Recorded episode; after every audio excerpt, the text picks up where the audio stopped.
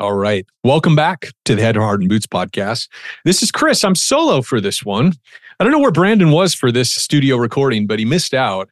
This was a solo interview I did with Alex Duda the CEO and founder of Albiware, a newish job management software startup backed by the big Silicon Valley venture capitalists and whatnot. He's trying to take that thing to the moon, but he also has a really interesting background leading up to that. He grew and scaled and sold his family's restoration company. And so he's got that background as well. He's a very interesting guy. He's been on a lot of podcasts. And so I really tried to take this more personal with him there's going to be a part two, by the way. So if you enjoy this interview, watch out for that. I've got plenty more that I want to talk to him about. And so that's coming. But we really focused on his personal leadership journey. We talk about optimizing for travel. He's doing a lot of it these days, like many of you listening to this do. We talked about a relationship to alcohol, personal growth. We even talked about spirituality, which I want to dig in more in part two. But it's a great interview. Feel free to share it around. But before we do that, let's thank our sponsors. First of all, liftify.com. You guys know how much we love these guys. Look, Google reviews are essential to our business. They're only going to increase in value and priority as time goes by. We all know the importance of them. We all have some kind of function or process in our business to collect Google reviews. But are you converting 20 to 25% of your jobs into Google reviews? Because that's what Liftify's benchmark is. So if you're doing a thousand jobs a year and you're not converting 200 to 250 of them into Google reviews, then you owe it to yourself to get a free demo from Liftify. They're good at what they do. They're one of those vendors that we've recommended to all, literally all of our clients around the United States. And every single time we do, our clients thank us for it. So that's a pretty good track record. Yeah, I think that's enough. Liftify.com forward slash floodlight.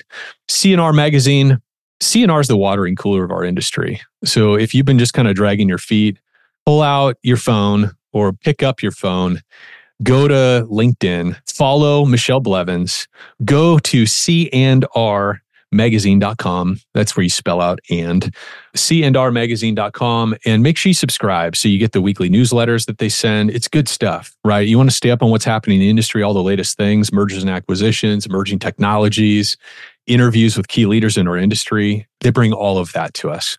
So check that out. AnswerForce.com, another partner that we enjoy and appreciate. Look, call intake is incredibly important in our business. It's true of every single service business, but for some reason, I think we don't give it the same priority and attention that we do some of the other roles in our business, like estimators and project management and salespeople and so forth. But how valuable are those calls that are coming through your front desk phone and the after hour calls, of course. You know, it just amazes me how we forget to create redundancy in our business, right? What do I mean by that? Well, what happens when your receptionist takes lunch? What do you do? Are you just forwarding the phones to whatever random person picks it up? Well, you shouldn't, right? AnswerForce prides themselves on imitating your own internal call intake process. So they're going to ask the customer the same questions. They're going to approach that conversation with the same intentionality and thoughtfulness and voice inflection and all the things that we train our receptionists to do well. They're going to deploy that when they're answering the phone on your behalf. And it's inexpensive. Like their packages start less than 370 bucks they corrected me actually because I mentioned the $370 price level. And they said, oh, we actually have a starter level that's even lower than that.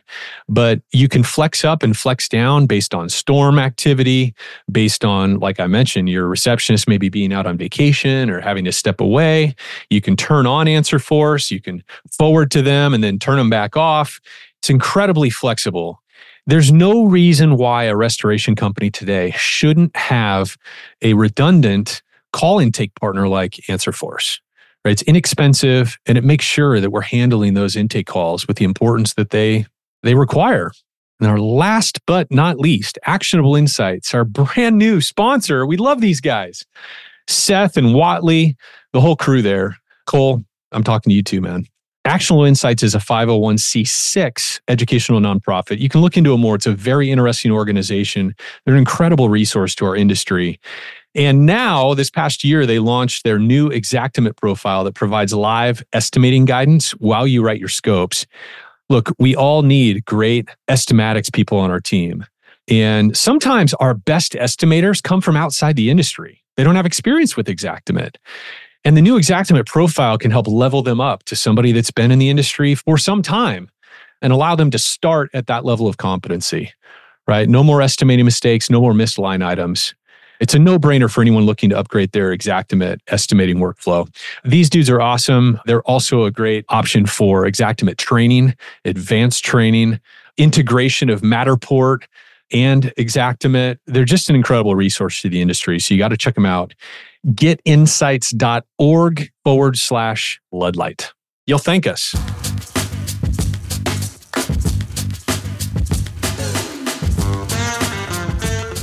Welcome back to the Head, Heart, and Boots podcast. I'm Chris. And I'm Brandon.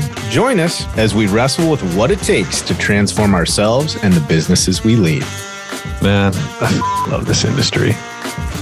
Alex, Good morning, man. Welcome to the show. Good morning, Chris. Thanks so much for having me. Super excited to be on the Head, Heart, and Boots podcast. Yeah, man. I've been wanting to have you on for a while. You've been on our list. Let's see, we're going on almost three years, and you've been one of those people that I watch and observe and kind of follow what you're doing with your various companies and stuff. And Brandon and I, I think we've always kind of been inspired by your hustle and vision and everything else you bring to the industry. So it's fun. I think we're going to have a good chat. So here's kind of the pathway where I was going to take us. And uh, I did give you a little bit of a heads up, but I want to focus more on Alex as the person. You've got this business journey that's taken a number of different forms. You're one of those people, um, perhaps a bit Muskian.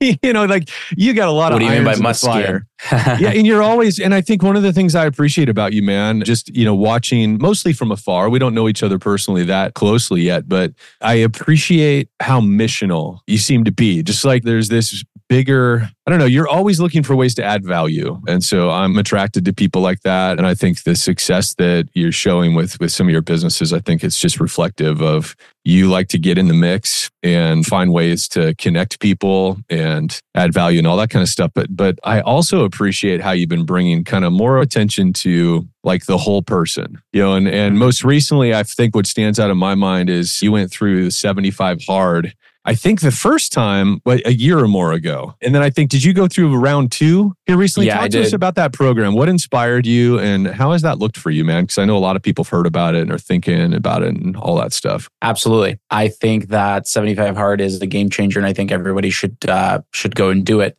Just because of there's a couple of benefits, but the main one is the mental toughness and the getting outside of your comfort zone and doing something that's actually like it seems easy, but it's actually super hard.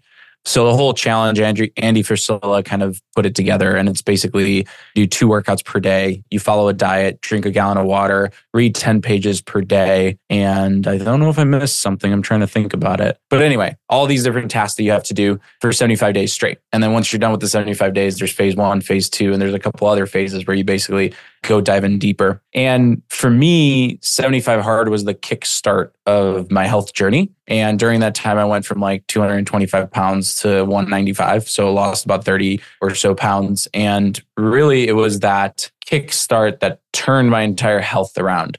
And I got very interested into 75 hard after having a personal experience that wasn't as great. I actually uh, got really sick from COVID and ended up spending about four weeks in the hospital. Uh, didn't know if I was going to make it or not. And that was kind of a turning point in my life where I realized that health is important. And there's no point to build wealth, to have a beautiful family, to absolutely crush it in business and in personal life if, you know, you're just out of shape. So I decided, okay, let's focus on health. What's the best way to kind of kickstart it right into the 75 hard challenge and then just kind of dove right into that. So I think a lot of people get really intimidated by it because one of the, now, of course, you can modulate the rules any way you want. I mean, the whole point is to get healthier and, and to really push yourself, I think. But one of the things, if I recall, is that it's two workouts a day. One of them has to be outdoors. Now, for some of us, like my friends in San Diego and, you know, Florida and whatnot, that's a pretty easy assignment. Our friends down in Austin, perhaps, maybe not this week, but, you know, what was the hardest feature of that for you? Because, you know, going from what you said, almost 30 pounds in weight Yep. loss over the course, I mean, holy cow. So that, you went from zero or very little fitness, I would guess, to holy cow, twice a day, one of them being outside, the water thing, which is a discipline, no doubt, to get that amount of water in. What do you think was the most challenging feature for you? The hardest part was when I traveled. So I travel a ton, and it's very easy to get into the rhythms when you're at home, right? Do a workout in the morning, go for a walk at night. But when you're traveling, and specifically, I had once where we went over to Europe to visit my family in Romania and literally we were flying for like 14 hours and like one of the workouts had to be walking around or slightly jogging in frankfurt airport. And then right when we landed even though we were tired and jet lagged and stuff i had to go get another workout done.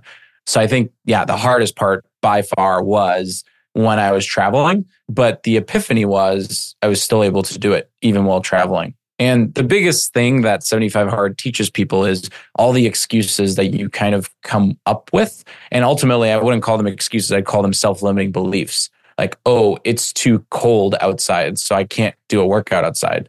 And then when you bundle up properly and you go for a walk outside, you realize it wasn't the end of the world and it wasn't that bad, or maybe it was better than laying in the hospital bed for four weeks with COVID, right? So it kind of opened up my perspective on the things that are possible. So, I mean, did you notice anything significant in terms of your mental health? I mean, you're a pretty positive driven guy. I mean, as long as I've been observing you and been connected to you in some way, I see you as just a very driven, super energetic kind of person. Did you see any collateral benefit in terms of mental health? Doing it? By mental health, are you asking related to, I guess, well, antidepressant like, or focus, clarity, etc.? Uh, yeah, any of it. I mean, because okay. yes, all that stuff. The way I thought about going on 75 Hard and doing this health journey was okay, it's time to let go of the business and let go of all these amazing things that I was doing. Basically, stop focusing on that and focus on health and get my health in shape. And I thought they were mutually exclusive what I realized was the more I did 75 hard and the healthier I became as an individual and the more I pushed myself out of my comfort zone in the physical world, it almost like supercharged the amount of output that I can have in my relationships and in my business environment. So like the number one thing that it gave me, I guess, mentally was a lot more clarity, a lot more focused, a lot more mental toughness, mental grit, and also just energy in general. And it turned out to not be that it was mutually exclusive. It actually was the opposite. It's not like I gave up anything business wise, even though that was the intention at the beginning. I wasn't trading the hours of business with the hours of working out and doing the challenge. And it wasn't like the business was losing out. In fact, the business was, and all the stuff that I was doing was 10xing because I was all showing up differently. So when you are healthy, when your body is healthy, when your mind is clear, you actually show up differently. And imagine like if you were to spend 10 hours, I don't know, at work or 10 hours with your family and your mind isn't clear, you're just kind of in this lull and you're not showing up 100% yeah. versus showing up five hours 100%. So that was one of the biggest mental unblocks with 75 Hard 2 was the fact that, you know, the mental clarity and the way I showed up just changed a thousand percent. You know, something I've been thinking a lot about, and I think you're speaking to it, is there's something really important about suffering. Like there's mm. something really powerful about intentionally choosing suffering. Because that, I mean, listen, if you're working out twice a day, you're minding some sort of nutrition regimen, some kind, you're introducing all these new disciplines. And even right now, I mean, shoot, you're like outside of Chicago, like you're in Illinois, you're in the Midwest. It's super, super cold outside. It's very uncomfortable, no matter how how much personal growth we've achieved. It's like, oh man, the wind chill, all the things. Like I found in the last year, I, I took on a habit of going in the sauna mm-hmm. as often as I can. You know, when I travel, I don't usually have access to them, but there is something I've found a correlation between my ability to hang in the pocket with my work. You know, it's mm-hmm. like you get to that point where you're either sort of emotionally tired or frustrated or angry or just disappointed. You know, things happen in business, right? Where you're just kind of emotionally drained and you still have important, urgent things that need to be done or worked on. And I found as I've started to really develop my ability to suffer in ways like the sauna, or every now and then I like to do a what I call a fitness test with my boys where we go run a 5K. I hate running. I absolutely mm-hmm. hate running but I always want to be able to run 3.1 miles. There's just like I don't know what it is for me. It's like I figure if if I'm ever if it's we ever experience the apocalypse or so, I need to be able to run for at least three miles, right, without stopping. it just seems like exactly. a good thing to be able to do. But seriously though, man, sometimes I find myself, and I'm just curious if you have kind of an analog for you that you've discovered too. When I'm sitting in the sauna, and I sometimes for me, if I'm in with a friend, I'll invite a buddy over for a soak. And, you know, if we're talking, I can go, especially my business buddies, you know, we're just masterminding together. And so I can go 30 minutes or so without even thinking about it. But when I'm alone, by the time I hit like 16 minutes, I feel like the seconds are ticking by. And a lot of times my head is in my hand, sweat's pouring off of me. I'm very uncomfortable. There's a huge part of me that just wants to get up and cut the cord at, you know, 17 minutes, even though my target's a minimum of 20. So there's something there about exercising that muscle that then translates into staying in the pocket at work, you know? Yep. Have you discovered that? Yeah. One of my coaches and I yesterday were actually talking about the topic of suffering. So it's kind of ironic that you brought it up. And I think what you're kind of hinting at is my belief that I think suffering equals the resistance to discomfort. Yeah. So people can go through pain and discomfort and not suffer. Like we've seen that. If you look at like the Buddhist monks and stuff, or if you look at people that are super calm and cold plunges and such. But the ultimate suffering is when you want to not be in pain or you want to not be in that discomfort. I think in your sauna analogy, when you're with somebody, your ego is distracted, yeah. right? Your ego being you, the inside, you know, little birdie that basically takes care of you and cares only about you, right? And you're having these conversations, time just absolutely flies by. You don't notice the discomfort and therefore you don't resist it. Yeah. But when you're alone, it's you with your thoughts, you yep. with yourself. There's nothing distracting that ego. And that ego just wants to resist. Like, why am I in here? It's super hot. I'm sweating. The body's going to do XYZ. So I think training the muscle, as you're talking about, is training your ability to, I would say, self control. You could do yeah. that through meditation, a few other things is what I've discovered. And just realizing how your ego shows up within your life and how it self limits you in certain things. So yeah, that's what I think, at least. Yeah, there's something powerful there. It's like it's becoming a theme for my year is how do I, what are the different areas where I can practice that so that, you know, I tell my boys, yeah, it's, it's really fun as you, as your kids start to grow up where I think one simultaneously, hopefully, we're also starting to get clearer on what's important and what's real and what life is all about and all that kind of stuff. But one of the things I tell my boys about fear and being afraid is like, look, being courageous is not about being fearful. You know, mm-hmm. it's not about not being fearful, right? It's it's not about just being cavalier and macho and tough and that, that's not what courage is. Courage is advancing forward in spite of fear.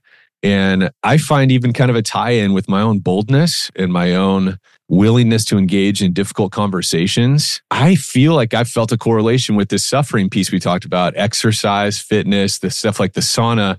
I've recently got into cold plunging. I want to give a caveat to that. I got up cold plunge and I've done it. I've done it three or four times in the last couple weeks it for me it's the pinnacle. For right now in my life like cold plunging is the thing that i have a really strong difficulty overcoming. I can go spend 20 minutes in the sauna. Now i can get through i'm on top of that that hill the cold plunging has introduced an entirely different level of anxiety for me. Like trying to get myself to make the choice. I have a buddy, his name's Trevor. Shout out to Trevor if you're listening to this. He did this really kind thing. I borrowed a cold plunge from a buddy, mm-hmm. and it was a small one, and I'm a fairly tall guy. And he showed up on my doorstep, texted me, Hey, I got something for you. Showed up on my door, pulled his pickup into my driveway and had a horse trough, you know, one of those feeder, the metal plunges. Yep. And he just gave it to me. He's like, You know, I noticed you were borrowing one from a buddy and you're tall. You need a bigger one. And he just dropped it off, carried it into my backyard, set it up on my patio. And it was really, really sweet.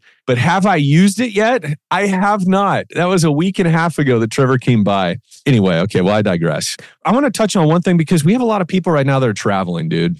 You know, yep. we have a cat event underway. It's the first cat event for a lot of people around the country in a while. And so everybody's like, I don't know, I'm sure amongst your circles of friends, people are fired up. It's like, here's our opportunity. God, travel is so hard. It's so hard on the body. It's hard intellectually and emotionally. And when you're traveling for business, what are some of the things? Uh, because we've been traveling, Brandon and I, a lot more lately. Gosh, I think we logged 26 trips last year. And I've never experienced the jet lag and just the recovery required for that until this past year. It really hit us. What are some tactics that you use to stay at the top of your game? Because you're in good shape, man. I mean, I'm looking at you. I was seeing the profiles you're sitting up. I'm like, you're all trim right? You're working out, you're getting the muscles, all that stuff. But how do you protect all those gains and some of the advances you made while you're traveling when you got crappy hotel gyms in some cases, you got an erratic schedule of flights? Anything you can share, yeah. best practices? Absolutely. So, a couple of things that I realized one is the number one factor of travel that affects us negatively is actually dehydration. You're sitting in a mm. plane for four to five hours, the plane's relative humidity here we'll geek out because we're restorers, right? right. Is, is very, very low. So it just sucks out all the humidity within your body and all the water in your body. So understanding how to properly stay hydrated is very important. And a big part of hydration is electrolytes. So whenever I travel, I double down on the electrolytes. So I use Re-Lyte. It's basically like this salt that you put in water because just drinking water alone won't help you. The second thing that also is tied to dehydration, also tied to travel. Is often when we travel, we want to go out and have drinks with people, right? And socialize with different clients, prospects, stuff like that. It's very good and important to actually lay low on that. And I've actually post 75 hard. That was actually one of the things of 75 hard was no alcohol whatsoever. And post that, I kind of eliminated alcohol almost 100% from my life. And Mm. especially while traveling, like it's huge, right? You're tired. You are running around with your hair on fire when you're traveling. The last thing I think you want is to be dehydrated and then, you know, the brain fogginess that comes with alcohol. As far as with working out, I think being consistent with your workouts while you travel is actually even more important because yeah. that's what gives you the energy to fuel you throughout your days. So, yeah, I mean, shitty hotel gyms. Okay, that sucks. I mean, you could do a burpees in your hotel room if you want, but doing something to move around is very important. It's very easy to, to let that go. And then your diet and how you eat and how you, what you put in, the inputs in your body is very important. So mm-hmm. anytime I travel, my assistant basically Instacarts protein and various things to my hotel room. And you just try to make it super easy. I mean, in today's day and age, it's not like you have to go walk to the store. You can Instacart to your hotel. Um, yeah, it's a total Tim Ferriss move, by the way, man. That's good. I like that. That's cool. Yeah. I mean, there's so many things that you could do to just make it easy. But yeah, I mean, I think the recipe for traveling is stay hydrated, stay away from alcohol, eat right, and move, especially during those times. Yeah. And yeah, it's stressful. Like when I travel, I try to op- optimize. Like I'm probably working 16 hours a day when I travel, which is probably more than when I don't travel just because I'm in a new city and I typically go back to back, try to capitalize on the fact that I'm in a new city. And yeah. I bet most people, when they travel, they feel the same way. But you can't negotiate away the basic inputs because if your cup is empty, you're not going to be able to give to anybody else. You're not going to be able to pour into everybody, anybody else. All right, Head, Heart, and Boots listeners, wanted to stop here just a moment and thank our underwriting sponsor, Floodlight Consulting Group. as, as all of you know, right? You know, Brandon and I, this is our passion project, Head, Heart, and Boots is, but it's also a way more and more that our consulting clients find us and in effect they interview us right those of you who've been listening to the show for a while you get to know who we are right what we're about so, if Head, Heart, and Boots is valuable to you, one of the best things you can do is share it with your friends. And it's been incredible to watch just the audience grow. And we still get text messages from many of you about shows that you really like and impacted you. So, that's number one. And please keep doing that. Many of you have been huge advocates of the show. We also just want to remind you, too, if you're a restoration company owner and you're interested in a partner in your growth, you want some help building out systems, developing your leadership teams, helping set up the infrastructure for you to scale and grow into the company that you're trying to build. That's what we do. That's what we do is we come alongside restoration company leaders. We help equip them and we help support them in that growth trajectory. So if you're looking for that, go to floodlightgrp.com. Potentially, we could be a great match for each other. Another way that we really do serve our client base and our sphere of influence is through our premier partners. We work really hard to vet those folks that we believe bring a level of value to the industry that it can really be leveraged in a way to have a sincere positive impact on your business. We take that very seriously. The, the folks that we create those kind of ongoing partnerships, that's not a check the box kind of scenario. It's, it's, we really see strategic alignment in the value that they bring we see value in the way that their leadership teams and their partners are developed. And we've done very sincere work of ensuring that these folks that we introduce our clients and our sphere to can actually create vetted value. So go check out floodlightgrp.com forward slash premier slash partners and see if there's some folks on there that you can connect with and begin developing some other resources to support your growth and your business. You have a new book out. Can you tell everybody the Yes, sir. title of your new book? Restoration Millionaire. And admittedly, I've not read it yet. I haven't checked it out, but I I'll send you, know, a I- copy. that'd be awesome, dude. I'd love that. Do you like audio or do you like the paper book? Oh, you know what, dude? I'm one of those people that I bounce back and forth. so I, I love both. yeah, when I'm driving, it's audio, right? And then I love sitting out on my back deck when it's not 20 degrees and reading regular books. So yeah, both. But so my understanding is I've, I've, I've seen you sharing about it and, and heard you talking about it on some other podcasts and whatnot. This is your personal journey coming up, family business, you really taking the helm at the family business, as I understand it, really being kind of the key leader, making that transition, and then scaling it up and taking it to places and to levels of success that that the family had not previously taken the business. And I, I'm I'm just curious about knowing a little bit more about that journey. What that was like, and more so for you as a man, what were some of the most difficult points in that journey? Because I think sometimes it's tempting, man, when we see somebody that's had the level of success that you have. I mean, just to be able to use the word millionaire, right, at your age in conjunction with your career, I mean, it's just phenomenal. And I think a lot of people might look at your success and be like, God, this guy was just born with all the talent and probably born into a really good, solid family and just had it all and just really had this incredible run with with very little resistance one could kind of make that assumption because you're so young, relatively speaking, to many of us in the industry. What have been some of the hardest points that have been the most gut wrenching or the most transformative for you, man? That's an interesting question. So, yeah, I'd like to start off with the fact that I was born into an awesome family, but not from what people would think as an awesome family. My parents came from communist Romania. We moved here when I was about two, went back and forth between Romania and the States until I was about 10, and then settled into the States.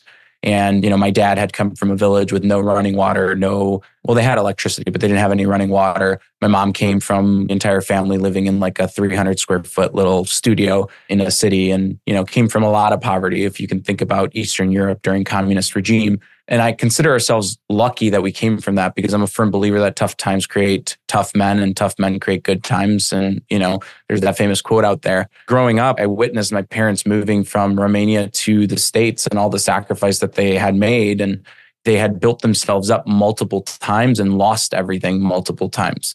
So my parents built themselves up in Romania first. They had a bunch of different businesses and then they decided to move to the States. So they gave up everything there. So they went from zero to decent middle class to back to zero here in the States, where didn't know the language. My mom worked very odd jobs. My dad worked very odd jobs. They eventually built themselves up. And by 2008, 2009, they had quite a bit of real estate and had done some amazing moves within the real estate market. And as we know, in 08, 09, real estate decided to take a tank. So they were back to square one again in their lives.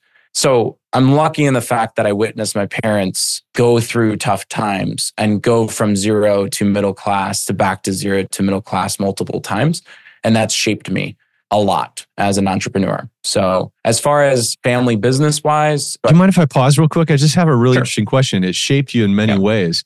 Do you think that that experience of watching boom and bust. And the resilience of that obviously is big part of it, but in seeing the errors, maybe the errors in judgment or one can only imagine real estate, right? Did they get out their out over their skis? Like you've seen seeing the good stuff that they did and the best did it make you more bold or did it make you exercise more caution like what was the fundamental thing that that taught you or grew inside you I think I was too young to understand their moves at the time and whether they were good or not good or what going over Oh, your okay. skis was or not. Because a lot of these things happen until high school, for example, and a lot of high schoolers do not really understand property investing and such. But I think there was a couple of things. I noticed that the stress that going from zero to 100 to zero put on our family, specifically Mm. the emotional stress. I noticed the disconnect that I had with my parents growing up due to the fact that they were very busy putting food on the table. And I Mm. noticed some peers and the relationships they had with their parents versus mine. And the one thing that it kind of instilled in me, well, the two things was one, okay, the way to build yourself back up is hard work. So hard work and grit was instilled within me from my parents. And then two, I kind of made a promise to myself that I will never have money problems ever again. And that was like my promise that I made to myself in high school because I saw that the yo-yoing and the up and down and the losing everything creates these emotional and I can't say it was horrible, right? I can't say it was abusive or anything like that, but emotional tension within the family. So I was like, look, you know, no matter what, I'm going to be rich. I'm going to have all the money in the world. So that way I don't have to put my family through these things. I want my kids to be able to play on the hockey teams and do all the after school activities and do all these things. And I want the fishing trips with my kids and I want all these things, right? So those are kind of the two things that it brought in. It's hard work and grit. And the second thing was no matter what, I need to make sure I, I check the box off of, of financial independence. And from a very young age, I started. I mean, when I was 14 and a half, I started working at this car wash. That was my first job, Delta Sonic here in, in Downers Grove, Illinois. When I was junior and senior in high school, I was doing snow removal at night with a bunch of friends, well, a few friends from from high school. So we basically, you know, would plow driveways or snow blow driveways at the beginning day, days. So I was always very motivated on how can I put in the extra work to make sure that I never have to worry about this ever again for when I do have a family. Man, you're really hitting on so many things there. the what I hear you describing with your parents, and I too kind of tapped into a version of, of, that in my own upbringing. It's like this I think our parents, they felt like they had to. There was no other, and maybe there was, there was no other option but to sacrifice some of the family closeness yes, and connection yes. in order to provide. Right. I think yep. that was, it was like this either or proposition for our parents, grandparents. And maybe it was just 100%. the state of the world. I don't know. You know, I think maybe we are growing up and building businesses in a different time where we have technology and there's, and I think too, man, I think there's this generation that I feel, and I think what you described, where we've watched our loved ones, many of them, grind and grind and grind with the goal of giving something to their children and or having that RV or that vacation home in Florida when they finally retire and not get there and die or have some illness or disability to where there's never the payoff. And yep. they sacrifice some of the closeness and connectedness with their family on top of that. And so there's the heartache of what they gave up for it. And then they ended up never being able to cash in on all the hard work. And so I think guys like you and I, we've watched that. How have you learned, man? This is the key question, right? How have you learned to modulate your strategy and approach as an executive and entrepreneur to try to do both? Because I think I'm part of this generation. Like it was kind of my, because I'm, I'll be 44 in March and you're 20 something young. Is that right? Still mm-hmm. in the 20 something category? Yep. Okay. So for me, I was in that first layer after the boomers where I'm like, man, this is crazy. There has to be a better way to build a life, you know, where you're not giving everything up. But how have you learned to manage that? Because you're a high achieving person how do you stay connected with all the travel, the 16 hour days when you're traveling? Because I can empathize with that. I mean, I'm familiar with that kind of grind. How in the world do you balance connection with your wife and your children and being establishing a different legacy maybe than what your parents were able to hand you. How do you do that, man? What's that balancing act look like? Yeah, it took me a while to realize and I think, you know, I hadn't realized it until like 3 years ago that there's more to life than just the wealth aspect of it, right? Like I yes. said in high school it was like get rich no matter what that'll solve everything. And then fast forward to me almost dying from COVID, it's like, oh, you've got all the money and the success and whatever in the world, but your daughter may never meet you. You know, my wife was pregnant at the time. The holidays were going around. There's a lot of different things that were going on at the time. And I kind of realized that there's more to life than just wealth. And I kind of formulated four different pillars of life that I believed in. And I kind of sat in and reflected and I thought of, okay, well, what's important to me? And I distilled it down to four pillars, which is wealth, health, love, and spirituality. Wealth, I think, is pretty self explanatory. Call your net worth, call your free flowing cash flow. Health, very important. It's basically how healthy are you mentally, physically, emotionally.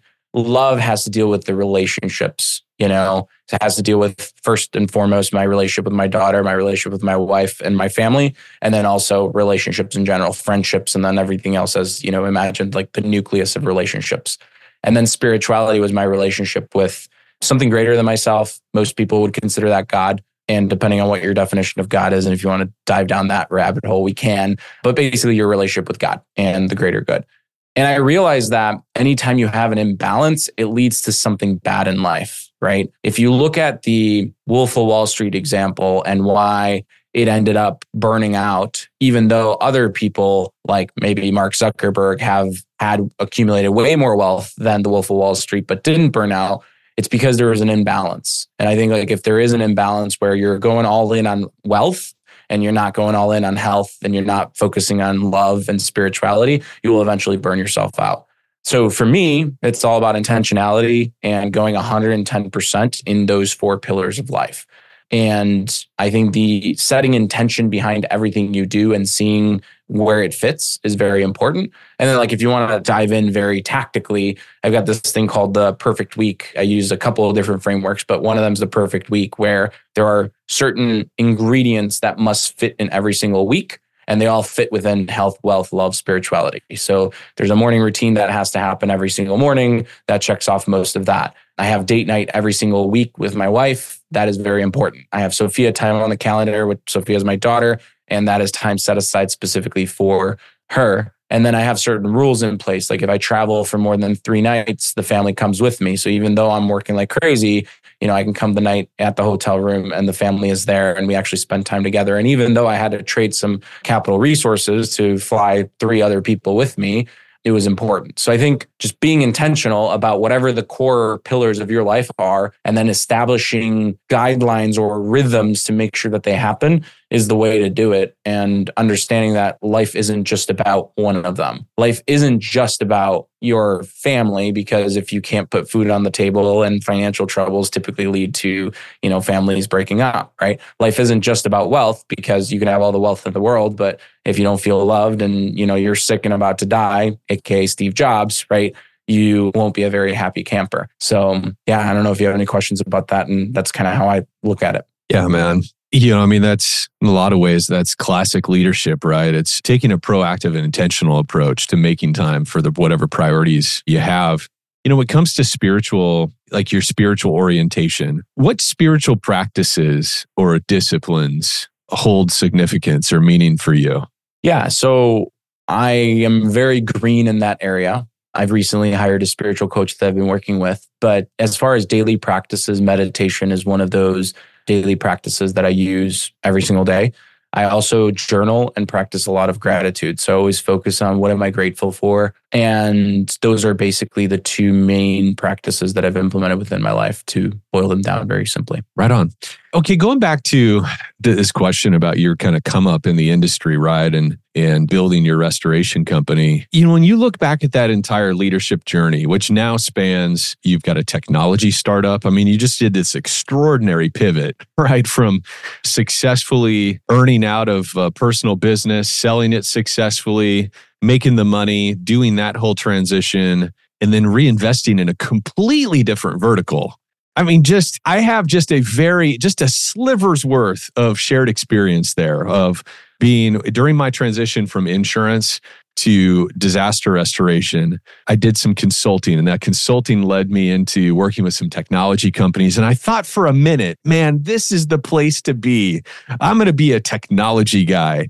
And I had a buddy I met in New York at a Seth Godin conference, and we had this idea for an app for iPhones. And this was way back early days, back when you were still in junior high. and and I thought, man, this is where I want to be. It's so sexy and exciting. And there's a super cool factor to being a technology entrepreneur or an app, you know, have an app startup at the time. Boy, I'll tell you what, dude. There was just three of us in that little startup team. That was one of the hardest and most awkward and frustrating things I've ever done in business.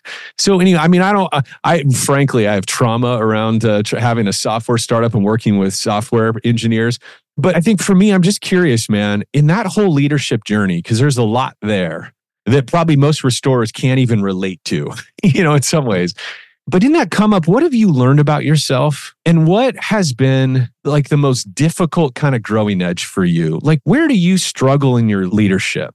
What's the area that requires a lot of constant reflection for you and or input from others? Like maybe a blind a recurring blind spot for you. What's that been, you know? Absolutely. Yeah, I'll start with the blind spot.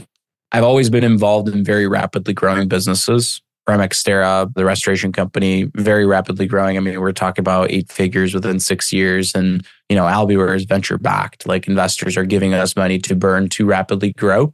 And I've always been a very fast moving, need a lot of irons in the fire, need need a lot of speed and agility. Just that's how my brain functions. But recognizing the fact that different people operate at different paces and understanding how to motivate different people and what different people want from life has been a challenge that I've been working on as a leader. And I've got a lot of wonderful managers that I've worked with that personally, they inspire me a lot. They're able to work with, I'm very dependent on finding superstars in order to have great outcomes. They don't depend on that.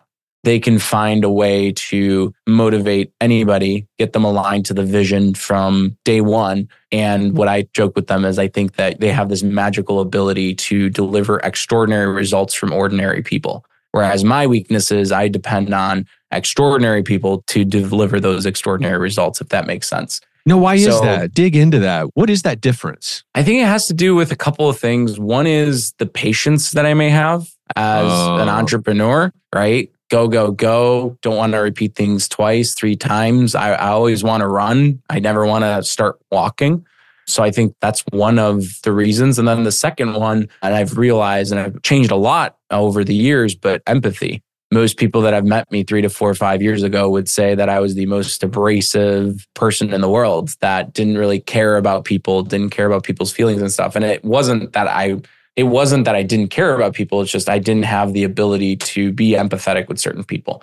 And maybe mm. that ties back to, you know, the suck it up, be tough upbringing that I had. But yeah, those are definitely, I would say, two areas of improvement. And, you know, I've come a long way, but I still every single day try to work on it better.